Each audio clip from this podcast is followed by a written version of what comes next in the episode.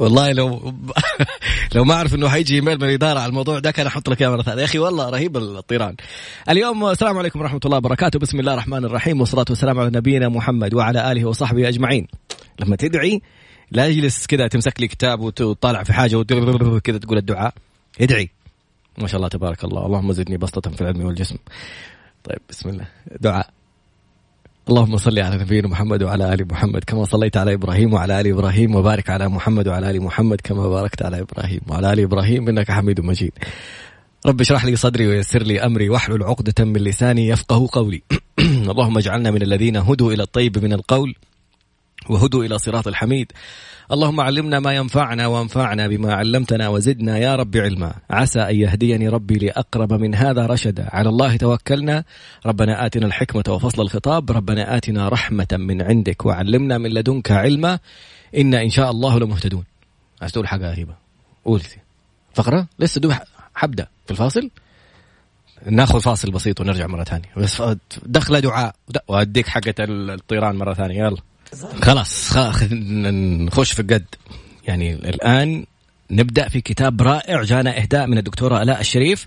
الكتاب اسمه تأمل وحرر ذاتك. تأمل وحرر ذاتك. التأمل يعني شيء عجيب. كثير من الناس الله يسعد قلبك. إيش الرسائل الجميلة هذه؟ واحد راسل لي يقول لي يا ملهم. شكرا جزيلا. الحمد لله هذا من فضل ربي. المهم مرة ثانية الموضوع ترى مو مزح الموضوع مهم وللأسف في ناس المرء عدو ما يجهل. إيش يعني المرء عدو ما يجهل؟ فاكرين أيام الجوالات؟ أول ما جات جوال أبو كاميرا ويمسك لك مسامير عند الجمارك والجوازات ويكسر لك الكاميرا.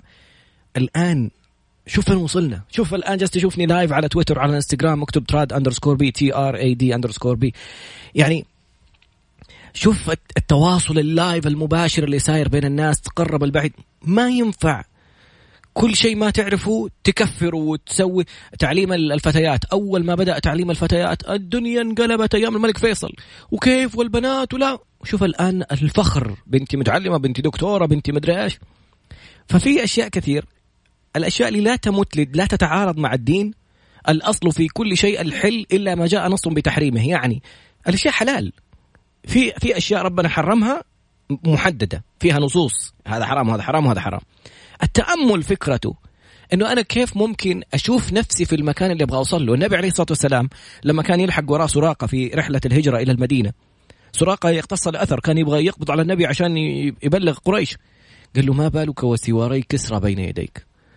عظيم فارس. تخيل ممتلكاته أقول لك حتكون بين يديك انت يا سراقة يلي تقتص الأثر يلي جاي تبغى مئة ناقة يوفروها قريش. حقول لك سواري كسرى يعني أملاك أعظم مملكة. بعطيك إياها عقبال إن شاء الله ما نشوف كسرى الوضع الحالي ال ال الآن هذول اللي سايرين. كيف نشوفهم كمان يسقطوا نفس سقطة الفرس السابقين. الفكرة هذه تأمل بيوريك فين توصل. لما كان بيحفر عليه الصلاة والسلام الخندق يضرب بالحج. في حجر كان كبير جدا الصحابة ما قدروا عليه نزل عليه الصلاة والسلام بالمعول وهو يضرب يقول فتحت فارس فتحت بابل فتحت. هذه أشياء يقول ربنا بيوريها للنبي. في حالة خاصة. لكن في النهاية أنت بتعيش اللي حولك وتعيش نفسك الهدف اللي تبغى توصله. هذه فكرة التأمل. في ناس يقول لك لا ربنا قال تفكروا في ملكوت السماوات والأرض. التفكر غير والتأمل غير. تفكر أتدبر أتفكر جالس أشوف كيف سبحان الله الكواكب والنجوم أشياء أنت واعي بوعيك فاتح عينك بتشوفها. ميزة التأمل إنك تغمض عينك وتعيش الموقف اللي تبغى توصل وتبغى تحس فيه مستقبلا كأنه حصل. ففي دماغك الدماغ ما يعرف أنت جالس تحلم ولا جالس تتكلم جد. أعطيك دليل على إنه الدماغ ما يميز الفرق بين هذول الاثنين. شوف الألعاب ال virtual reality قد لعبتها حسين. تحط هذه ال goggles النظارات شوفها في Hub Zero اللي في في دبي مثلا. تحط نظارة كذا وتعيش. أنت ما حولك أحد المكان فاضي. بس أنت من خلال هذه النظارة بتشوف zombies هذول الموتى اللي بيجوك يبغوا يقتلوك ولا يلبسوك زي الجاكيت كذا زي الفيست. وفيها لمسات يعني لو أحد جاء يلمسك كذا يعني تحس كأنه قدامك هذا الشخص. فهذا الشيء ما هو حقيقي. لكن عشان انت جالس بتشوفه في هذه النظارات شوف نبضات قلبك كيف تسير. شوف الخوف اللي شوف حركات جسمك شوف كيف بتصير فيك. هل هذا الشيء حقيقي حصل؟ هل هذول الناس حقيقيين جايين يقتلوك؟ انت عارف انها لعبة. الأفلام المرعبة اللي جالس تتفرج عليها وفجأة تنط مع الموسيقى ولا ولا ما حد فتح الباب ولا أحد صرخ تلاقي نفسك وتجلس تحلم لي في الليل وتخاف وتتقلب. ليش؟ وانت عارف انه في في المشهد هذا يمكن 20 30 شخص المخرج والمدير الإضاءة والمدري مين كل هذول موجودين ليش؟ ليش تخاف؟ ليش بيفجعك هذا الموقف؟ لأنه دماغك مع إنك عارف إنه هذا المشهد غير حقيقي وتصوير وقصة وكل شيء الدماغ يتعامل مع الرسائل اللي جاته سواء سمعية بصرية إحساس يتعامل معها كأنها مسلمات كأنها حقائق. يدخلها في الدماغ ويعتبرها ملف ذاكرة. فإيش ميزة التأمل؟ إنه يخليك تعيش الأشياء اللي نفسك توصلها ويدخلها على الدماغ كملف ذاكرة. يخليك تعيش كأنك فعلا حققت هذا الهدف. كأنك وصلت لما تكون أنت حققت هدف معين تقدر تحققه مرة واثنين وثلاثة. أعطيك مثال في الفقرة القادمة إن شاء الله لا تفوتك ونسمع الكتاب.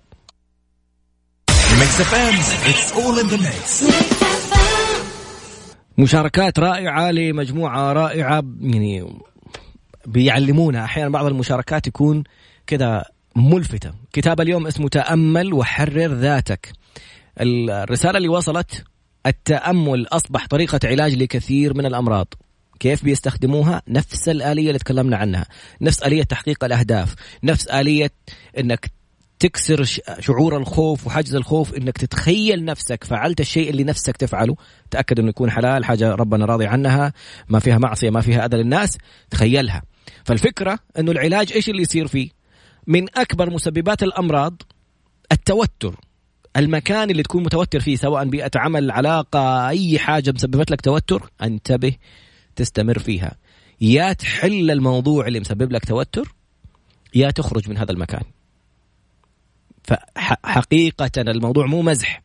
توتر أحد أهم أسباب الأمراض كلها لأنه التوتر يصاحبه إفراز هرمون الكورتيزون. هذا الهرمون إذا ارتفع يوقف كل العمليات الطبيعية في الجسم. كيف زي ما تفضل الأخ ولا الأخت اللي قال صار التأمل نوع من أنواع علاج الأمراض؟ يخلوك تغمض عينك. دكتور جو ديسبنزا الآن يطوف العالم بأفكاره بالعلاج بالتأمل. حتى سرطان في المرحلة الرابعة اللي يقولوا عليه انتشر لأنه الناس متوترين. معظم الناس اللي صار لهم أو صارت لهم أورام هم ناس كانوا في توتر سواء في علاقة زوجية أو في عمل أو في أي مكان. إيش اللي يخليهم يفضلوا؟ مرضى ويخليهم يفضلوا ويزيد الأورام ويزيد الأشياء هذه كلها لأنهم خايفين من خلاص راح التوتر حق العلاقة اللي كانت مسبب لهم مسببت لهم التوتر. وبدأ الخوف من إيش؟ بدأ الخوف الآخر من الورم نفسه. أوه عندي cancer عندي cancer. ويفضل الكورتيزون مرتفع. ففي هذه الحالة إيش يسووا؟ التأمل في هذه الطريقة يخليك تتخيل إنك تعالجت. يلبسك زي النظارات نفس الحكاية حقت الألعاب الإلكترونية. يلبسك زي النظارة ويخليك تعيش كأنك اتعافيت. يقول لك الآن جسمك هدي راح التوتر. أنت الآن في قمة قوتك وفي قمة مناعتك. المناعة ترجع تشتغل. لأنك أنت عايش كأنه فعلا الكلام هذا صار. يبدأ الجسم يقول لك الآن جسمك جالس يقاوم الورم. الخلايا الجذعيه، الخلايا الجذعية اللي الآن جالسين يخرموا الناس ويخرجوا ظهرهم يقول لك استخراج من الدهون ومن من فقرات الظهر. هي تخرج طبيعي في حالة إنك أنت كنت هادي ومبسوط ومرتاح. عمليات الجسم كلها تصير بشكل طبيعي. الناس بيسووها في عمليات عشان يستخرجوا موضوع الخلايا الجذعية. ما هي إيش ساكنة في الظهر وجالسة بس إيش تسوي في الظهر؟ تتمشى. هي تتصنع في الظهر وتخرج تروح لكل أعضاء الجسم وتجدد الخلايا. هذه شغلتها. أهلا وسهلا استاذه دولة. فالفكرة إنه الآن صارت طريقة العلاج إنه يقول لك بيرسل رسائل في إذنك ويحط لك زي النظارة كذا يعيشك كأنك بتعيش مرحلة المقاومة حقت الجسم بتحصل ومقاومتك بتزيد وكل التفاصيل هذه والنتائج اللي بتصير فيها خرافية. واستاذ خالد الآن بيشاركنا ويقول أخبار أختك من الرضاعة إن شاء الله تعافت. من فضل الله الآن تحسن كبير لدرجة إنه الطبيب اللي بيتابع حالتها في التخصصي جالس يقول أكيد في خطأ في النتائج. ما هم متخيلين إلى الآن إنه ممكن الموضوع ده فعليا يتحسن. وإحنا جالسين نسويها باجتهادات شخصية لا رحنا لجود سبنزا ولا سوينا الأشياء هذه كلها. ليش في ناس كثير يقول لك راح الحرم وجلس وتعالج؟ ليه؟ لأنه هناك سلم امره لله وراحت الضغوطات وصار متوكل على الله تماما. كثير من الناس اللي بيروحوا بيعيشوا الطمأنينة هذه بيعيشوا الأجواء هذه اللي صارت يروح منهم التوتر. ترجع مناعة الجسم تسير. طب في حالات كثيرة صارت. في أديان أخرى. قال لك في واحد رجعوا للبايبل للإنجيل واحد رجع هو السر. طبعا وننزل من القرآن ما هو شفاء من الآيات علاج. لكن هو الحاجة الفعلية الإضافية اللي بتحصل إنهم بيسترخوا وبيسلموا أمرهم لربهم من كل. ربنا قال في القرآن أما يجيب المضطر إذا دعاه ويكشف السوء. لما تيجي مضطر لله ومسلم أمرك لله رب ما قال المضطر المسلم؟ المضطر إذا دعاه. أي مضطر يلجأ لله وحده؟ شوف سبحان الله كيف ربنا يجيب اضطرارك. النقطة الأخرى شوف الحلقة حقت الأستاذ أحمد الشقيري. لما راح صلى كذا صلاة بسرعة وسوى أشعة سيتي سكان ما شاف أي تغيير في الدماغ. بعدين صلى صلاة بخشوع وهدوء واستسلام لله. الدكتور مستغرب يقول له في مركز في الدماغ مسؤول عن ال... عن إيش يسموه التسليم وإنك تسلم الأمر لأحد لطاقة أعلى منك لمكان لشخص زي ما أحد يقول لك أعطيني تفويض أنا أروح أسلم أنا أنا أبدأ اشتغل لك في الموضوع بالكامل. ترتاح. خلاص يا عم أنا فوضت فلان فلاني هذا إنسان مسؤول. تخيل تخيل الملك سلمان يقول لك فوضني أنا أستلم لك الموضوع.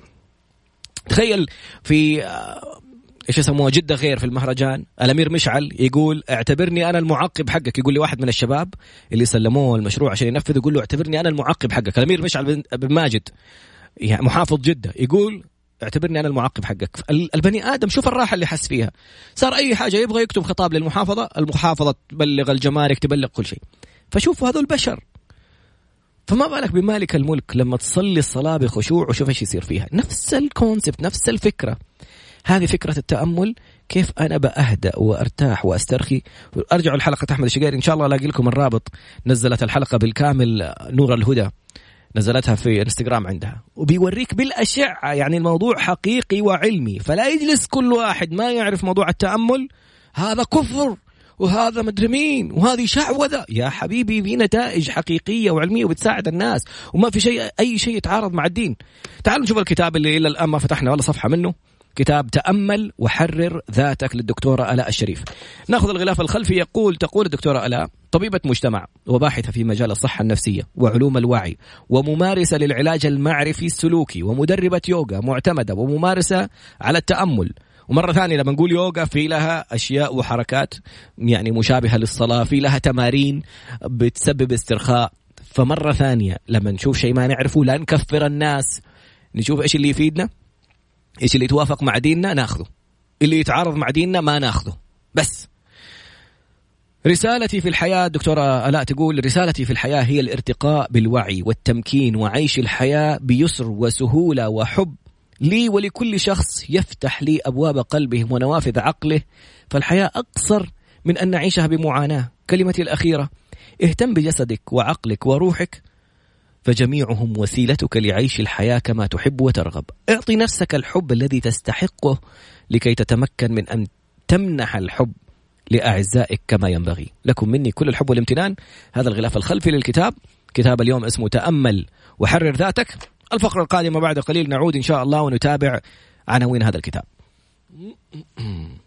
عدنا مرة أخرى لكتاب تأمل وحرر ذاتك. كتاب جميل للكاتبة الدكتورة الأستاذة ألاء الشريف.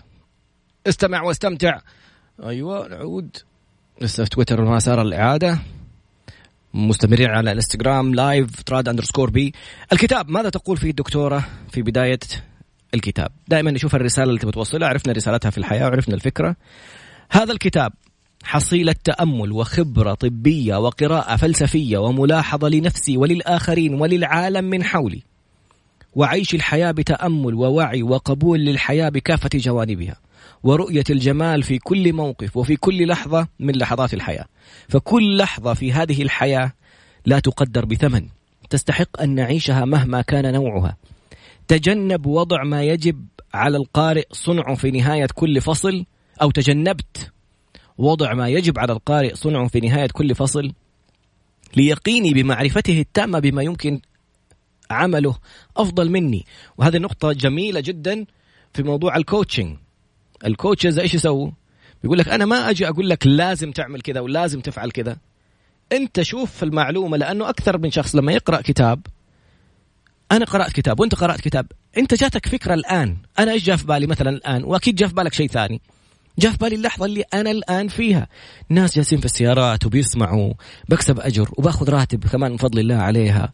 وممكن تكون نقطة تحول في حياتك. تبدأ تتعلم على هذا الموضوع. يعالجك يساعدك في تحقيق أحلامك أهدافك. يغير لك في حياتك.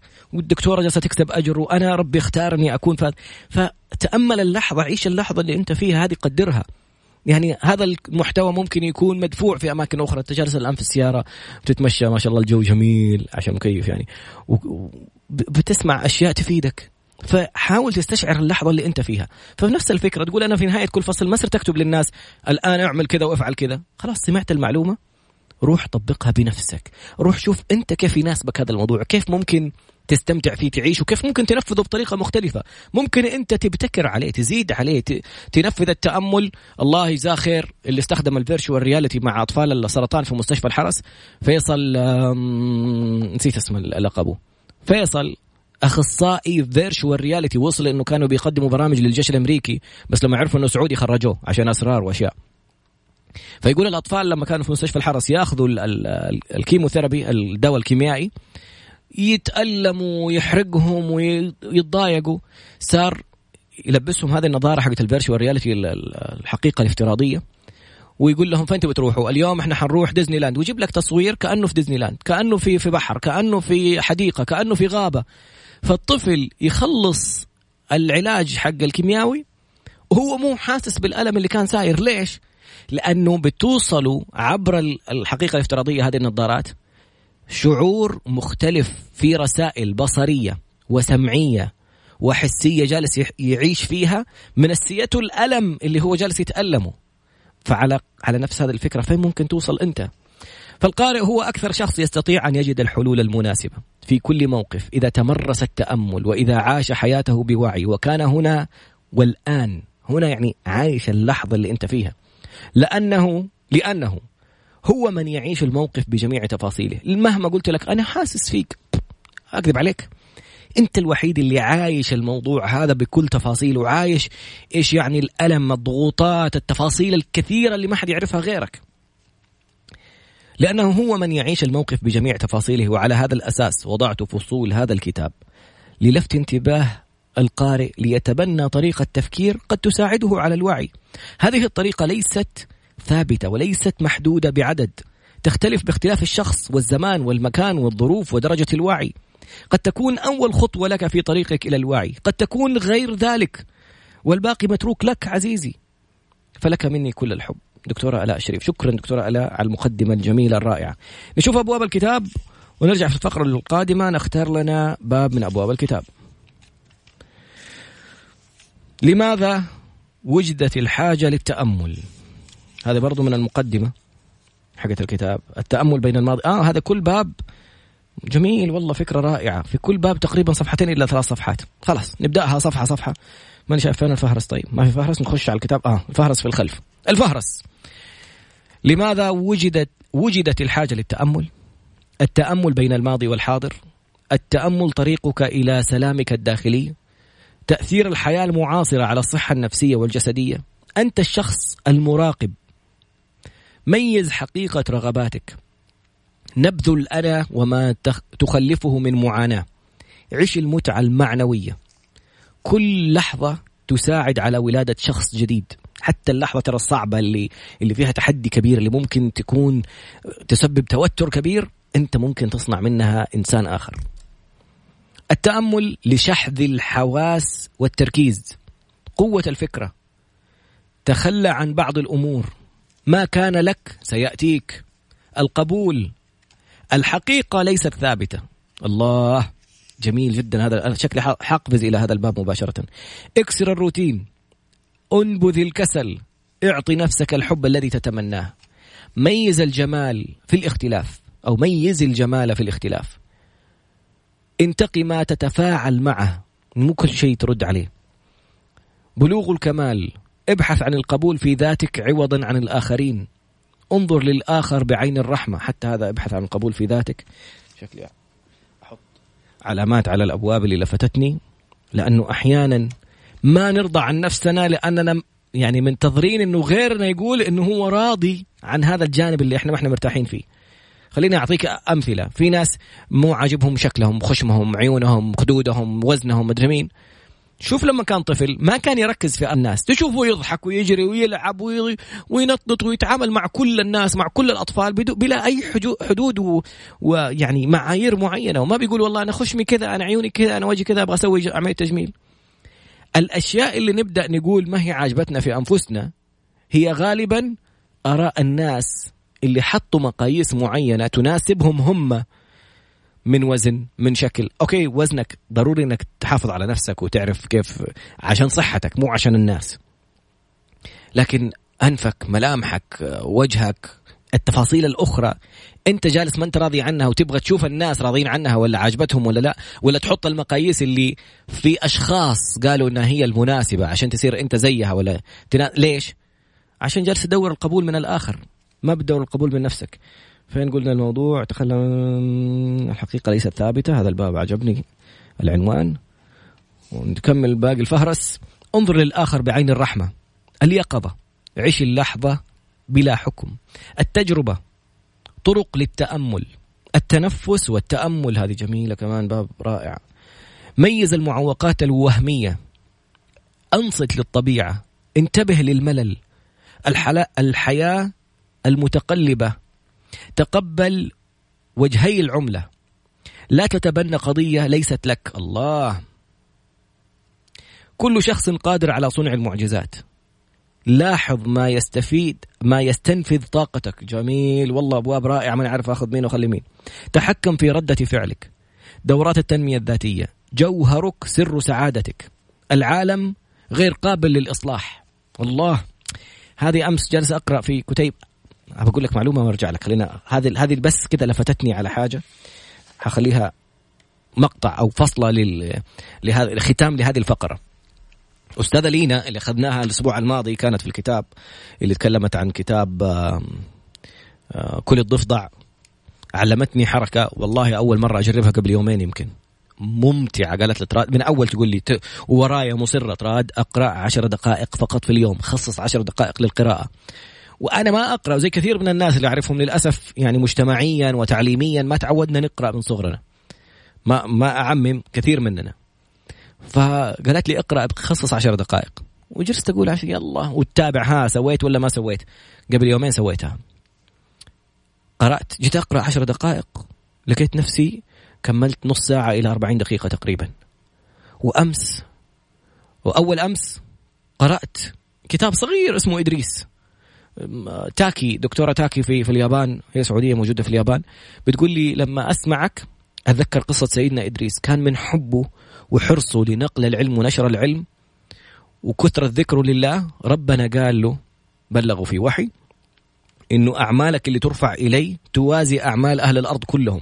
يا الله على يعني الحديث الآخر الحيتان في البحار والطيور في السماء ومن فاكر الدواب في الأرض تصلي على معلم الناس الخير.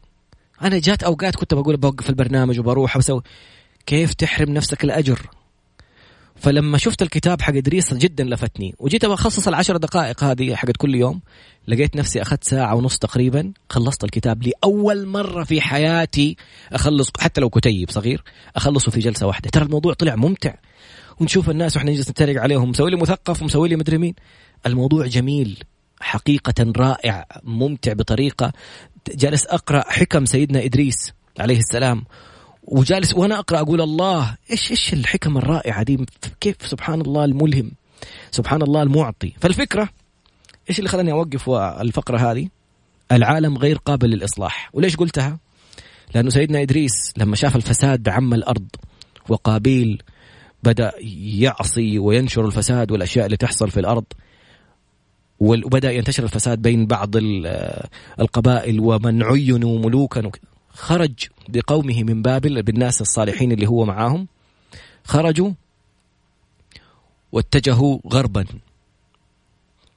وكانوا يقولوا كيف نخرج من بابل؟ في نهر في زرع في الأشياء اللي عندنا هذه كلها. قال نخرج لله وربنا يدلنا. ولا نجلس في وشايفين الأشياء اللي اللي حاصلة. ما ما تقدر تحت هذا نبي من أنبياء الله وما كان قادر على إصلاح كل الناس. فلما وصل مصر انطلقوا اللي معاه البابليون يقولوا بابليون بابليون. بيقولوا على كانوا يسموا النهر بابل فيقول لك بابليون أكبر. يعني بابليون حتى سميت أفتكر مصر سموها باسم ثاني غير مصر. بعدين سميت على اسم أحد الحكام اللي كان اسمه مصر ابن مدري مين ابن مدري ابن آدم. لكن قبلها سميت ببابليون نسبة إلى نهر النيل العظيم اللي كان أهل بابل خرجوا من العراق إلى مصر هربا بدينهم وكيف عم ال ال الإحسان وكيف انتشر العلم وال والتقى بعد ما كان سيدنا إدريس اختار الكهنة واختار الملوك واختار وقال لهم ويعلمهم تعاليم جدا رائعة. إن شاء الله نأخذ الكتيب حق سيدنا إدريس في حلقة قادمة. لكن الفكرة هذا كله من باب. شوف قديش الكتاب عناوينه ملهمة لدرجة إننا نوقف نناقش العناوين لسه ما دخلنا في الكتاب نفسه. العالم غير قابل للإصلاح. ما راح تقدر تصلح الكون كله. كيف تبدأ بنفسك؟ في الفقرة القادمة نرجع ونشوف باقي الفهرس. واسمحوا لي يعني تشوقت لبعض العناوين جدا ملفتة. نبدأ فيها إن شاء الله. بعد قليل. عدنا مرة أخرى. وحلقة اليوم جميلة جدا والكتاب رائع وملهم. اسمه تأمل وحرر ذاتك للدكتورة آلاء الشريف. دكتورة طبيبة مجتمع وباحثة في مجال الصحة النفسية وعلوم الوعي ممارسة للعلاج المعرفي السلوكي مدربة يوغا معتمدة وممارسة على التأمل. نرجع نكمل الفهرس. العناوين الفهرس رائعة وشايف تفاعل رائع في نورة بتقول خذ العنوان انتقي ما تتفاعل معه. جدا رائع نورة. إن شاء الله لفتيني عليه أعطيت عليه إشارة. نتابع الفهرس الخاص في الكتاب. ابتعد عن المقارنة. وهذه أو هذا الباب كنت أبغى أسويه في كتاب. يعني أبغى أكتب كتاب اسمه أربعون بعد الأربعين. يعني أربعين حكمة بعد الأربعين سنة. ما شاء الله علي أربعين إيجاد. المهم تعلم وتطور باستمرار. تجنب الكثير من المعارك الوعي والتأمل. عش تفاصيل يومك بتأمل. كن من صناع الجمال. الراحة حلم بعيد المنال. ابحث عن العزلة. الله هذه باب آخر جميل. ابدأ من حيث تقف. دع الجدل. ابدأ من حيث تقف في مقولة لنابليون يقول لا تنتظر الكمال. ابدأ بما في يديك وستجد على الطريق ما يساعدك للوصول إلى القمة.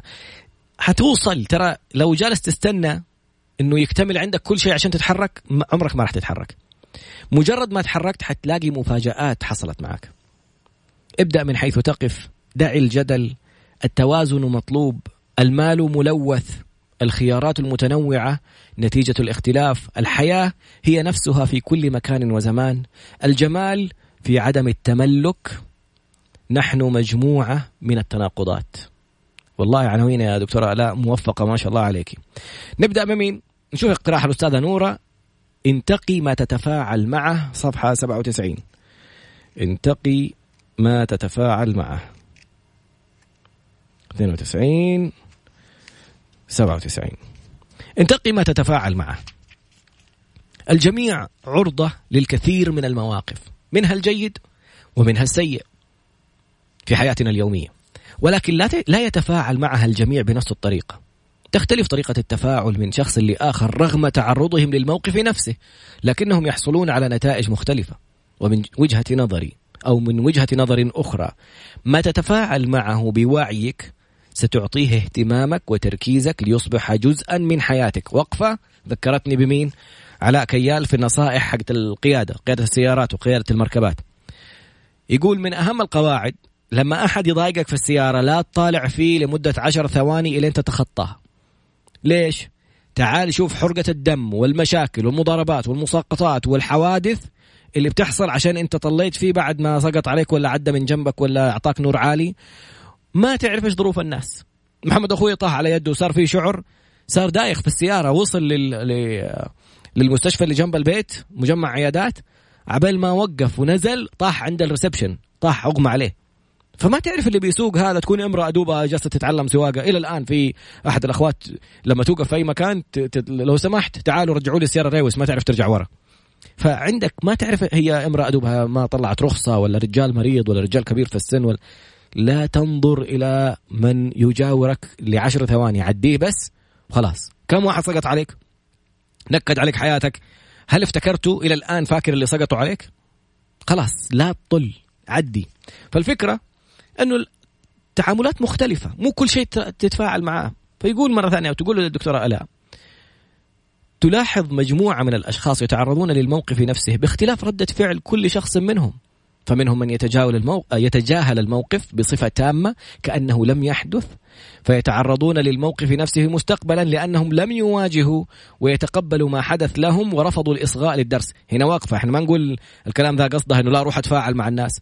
في أشياء بالعكس الدرس فيها أنك تتجاهل. تسعة أعشار العافية في التغافل.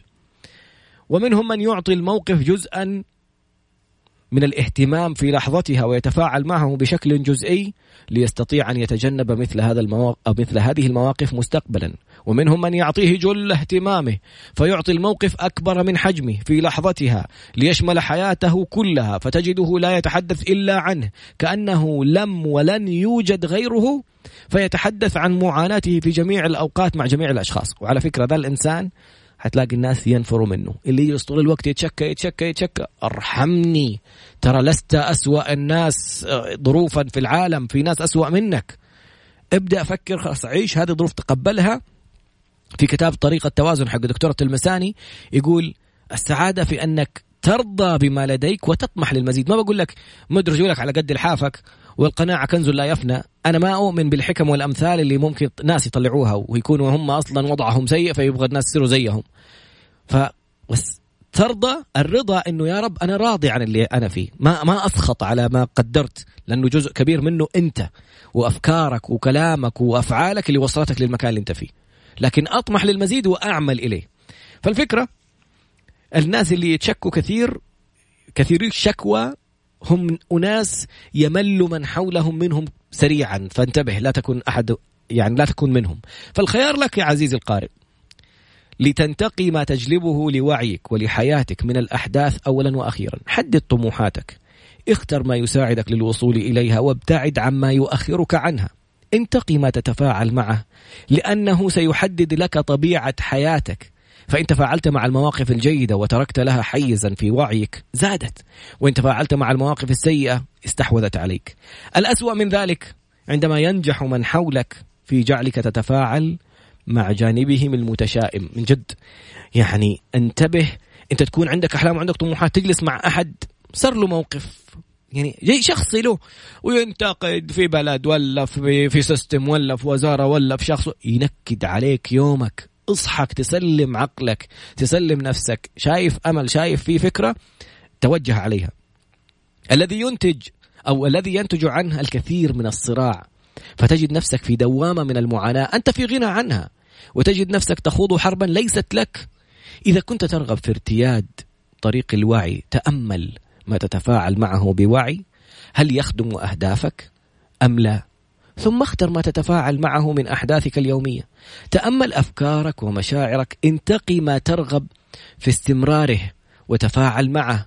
فليست كل فكرة تستحق منك الاهتمام. العقل لا يتوقف عن إنتاج الكثير من الأفكار في كل ثانية بل إنه حتى في أوقات النوم تتجسد الأفكار على هيئة أحلام. ولذلك فإن بعض الأفكار مزعجة وغير مفيدة ولتجنب ولتجنب تأثيرها عليك تجاهلها وانتقي الافكار البناءه التي تعود عليك بالنفع. وقفة في أحد الأشخاص والله ماني فاكر من هو ولكن أنا بقول ما ماني فاكر منه عشان أحب أقول الفكرة من فلان. هذا الشخص يقول من أهم المعلومات التي تعلمتها أني أصبحت أعي أن الأفكار لا تمثلني. يعني إيش؟ يعني في واحد مثلا آه، جات فكرة في باله إنه فكرة خاطئة جدا أو حرام. يا أخي أنا أفكاري سيئة أستغفر الله. أنا إنسان تفكيري سلبي. أنا يا حبيبي الفكرة جاءت. معظمها من الشيطان وسوسة إنما النجوى من الشيطان. تيجي الفكرة زي العصفور حطت على راسك. خليتها بتعشش وبيبيض ويأكل عياله فوق راسك. ما عجبتك الفكرة؟ شفتها حرام شفتها سلبية شفتها خاطئة؟ طيرها. وعلى فكرة تكون جاتك الفكرة من شيء سمعته أو شفته أو مارسته. فإذا بتتفرج أشياء سيئة بتسمع لأشياء سيئة انتبه لأنك بلا وعي الملف جالس يخزن ملفات ملفات فجأة يطلع لك ملف يرمي لك إياه. زنا حرام ربا خمر مدري مين. أنت جالس تتفرج على أشياء بهذه الطريقة. بتتفرج عليها في أوقات أحيانا قبل النوم. فانتبه ما تعرف دماغك فين ممكن يرسل لك إياها. الأهم لازم تفهم انه الفكرة لا تمثلك. الفكرة طائرة. أنت من تتعمق فيها فتعطيها حجمها وأكبر من حجمها أو تطيرها. كيف أطيرها؟ طب جاتني فكرة سلبية.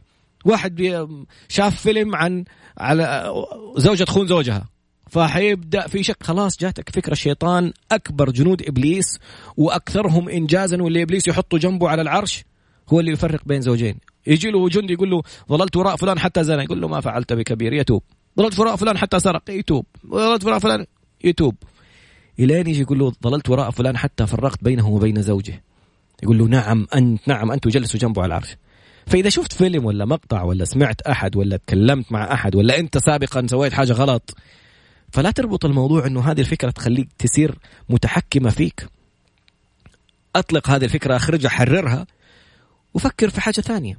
فكر تبغى تبغى تفكير سريع يبدل التفكير السلبي فكر في إنجازاتك. أنت أي شيء أنجزته في حياتك لا تقول لي ما عمرك سويت حاجة عدلة. لكل إنسان من ماضيه ما يعزز ثقته بنفسه.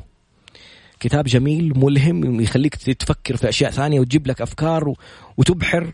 أخذنا باب واحد من الكتاب ووصلنا لنهاية البرنامج باقي عشر دقائق. في الفقرة القادمة أحد الأبواب في الفهرس عجبني بشكل اسمه الحقيقة ليست ثابتة. صفحة 73 اسمحوا لي. أول أخذنا رأي نورة. اسمحوا لي أخذ بهذا الباب إن شاء الله. يكون له أثر. أستاذة ألاء أو دكتورة ألاء الشريف شكرا جزيلا على الإهداء شكرا جزيلا على الكتاب الملهم. يعني بصراحة قبل ما كنت مقرر أني أبدأ أقرأ كنت تارك الكتاب على الرف. فاليوم بإذن الله الفترة القادمة سيكون كتابك هو قراءتي اليومية أو حصتي اليومية من القراءة إلى أن أنهيه إن شاء الله. شكرا. عدنا في فقرتنا الأخيرة مع كتاب اليوم كتاب تأمل وحرر ذاتك للدكتورة آلاء الشريف.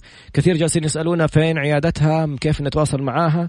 بصراحة إن شاء الله لأنه الأرقام كلها اتمسحت من جوالي فإن شاء الله ألاقي الكتاب أو ألاقي رقمها وبالعكس ننشره. أتمنى يكون في وسيلة تواصل كاتبتها في نهاية الكتاب ولا أي طريقة.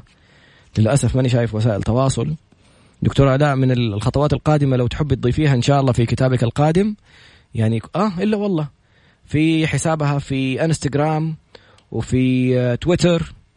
D R A L A A 44 دكتورة ألاء 44 D R A L A A 44 هذا في سناب شات. على تويتر نفس الحساب. D R A L A A 44 double A double 4 على انستغرام. D R dot يعني في نقطة بعدين الاء 44 A L double A 44 نتابع في كتاب الدكتورة الاء تأمل وحرر ذاتك. وصلنا للحقيقة ليست ثابتة. ليش أخذت هذا هذه النقطة؟ صفحة 73 خليني أقول لك بعد ما أقرأ عشان أشوف هل هو نفس الشيء اللي أنا فهمته ولا لا. 76 72 73 الحقيقة ليست ثابتة. الحقائق تتبدل وتتغير بامتداد الحياة. فالكثير من المسلمات والنظريات العلمية أثبتت خطأها مع الوقت ومع تغيير الحقائق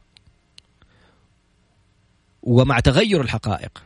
وعلى هذا الأساس لا تتبنى لا تتبنى أي حقيقة على أنها حقيقة مسلمة مطلقة لكي تتجنب الكثير من الصراعات ولكي تستطيع عيش اللحظة وقبولها كما هي.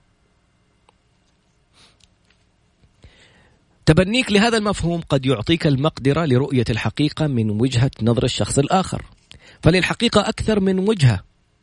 ولا يستطيع الشخص العادي إلا أن يرى وجها واحدا للحقيقة أو أوجها معدودة لها. وقد يرفض رؤية الزوايا الأخرى منها خصوصا إذا لم يكن يمتلك المرونة المطلوبة. خلينا أوقف هنا وقفة. في تمرين نسويه مع الشركات ومع في يعني البرامج حقت صناعة القادة في الشركات. بنقول اعطيني موضوع مع الشخص كل واحد يختار شخص جنبه. انت رقم واحد انت رقم اثنين واحد اثنين واحد اثنين نوزعهم كلهم على واحد اثنين. فكل واحد رقم واحد ياخذ رقم اثنين واختار مع الشخص اللي مقابلك موضوع تختلف معه مثلا آه، سنة وشيعة غطاء الوجه وكشف الوجه آه، قيادة المرأة السيارة آه، قرار حق السفر. بغض النظر انت ما حتغير فيه شيء هذا قرار حكومي بس. يعني أنت معاه أو ضده؟ إذا كنت معه وهو ضد اعطي لنفسك فقط دقيقتين. تكلم مع هذا الشخص. خليه هو يتكلم دقيقتين يشرح وجهة نظره. وانت تتكلم دقيقتين فقط اشرح وجهة نظرك. شوف المفاجآت اللي صارت. نهاية التمرين بسيط جدا. شوف المفاجآت اللي صارت نهاية التمرين هذا. جدا يعني نتيجة صادمة. صرنا نقول مين فيكم عرف شيء أو سمع شيء أو ما كان يعرفه؟ وغير له نظرته عن الاختلاف اللي هو كان فيه. تقريبا تكلم على 70 إلى 80% من الأشخاص الموجودين بيقولوا عرفنا معلومات عن وجهة النظر الأخرى المخالفة لنا. ما كنا متخيلينها ولا كنا نعرف عنها حاجة. خلاص أنا وصلتني معلومة كأنها قرآن. المعلومة دي نزلت خلاص.